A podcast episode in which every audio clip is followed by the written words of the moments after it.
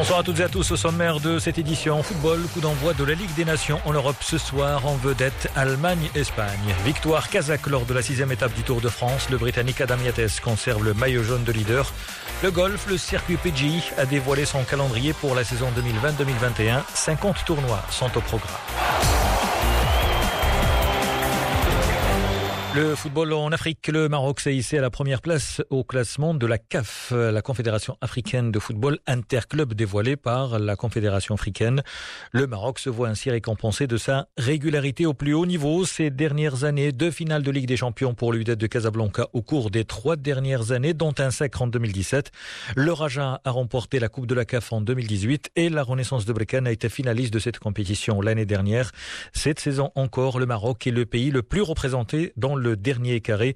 Le WAC et le Raja en course en Ligue des Champions. Le Hassania d'Agadir et la Renaissance de Berkane vont s'affronter en demi-finale de la Coupe de la CAF. Les joueurs du FUS de Rabat, qui ne sont pas contaminés, ont repris les entraînements après avoir effectué un troisième test de dépistage. Le 25 août dernier, le FUS avait annoncé que 10 joueurs et 3 membres du staff du club ont été testés positifs au Covid-19 et il a tout arrêté, entraînement et compétition.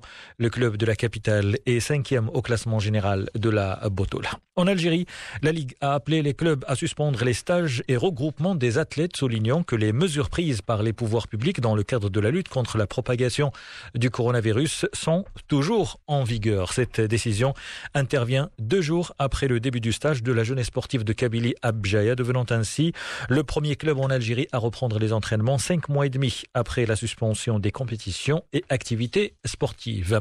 Le Qatar a été invité à disputer les deux prochaines éditions de la Gold Cup pour se mesurer aux équipes d'Amérique du Nord, centrale et des Caraïbes, pays hôtes de la Coupe du Monde 2022.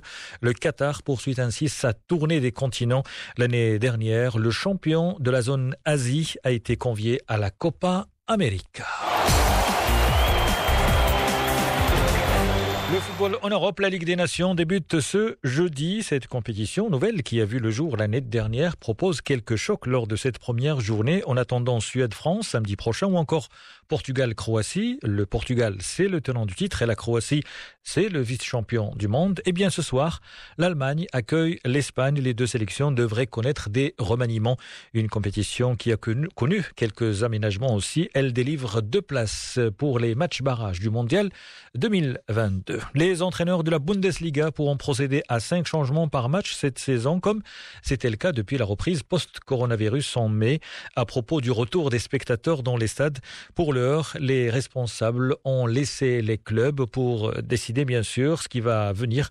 Les clubs sont d'accord pour que chacun puisse élaborer son propre concept avec les autorités de sa région ou de sa ville en fonction des règlements sanitaires locaux. Pour l'instant, il y a seul un seul club. Il s'agit de Leipzig qui pourra accueillir 8500 spectateurs lors de sa première rencontre. Ce sera le 20 septembre contre Mayence.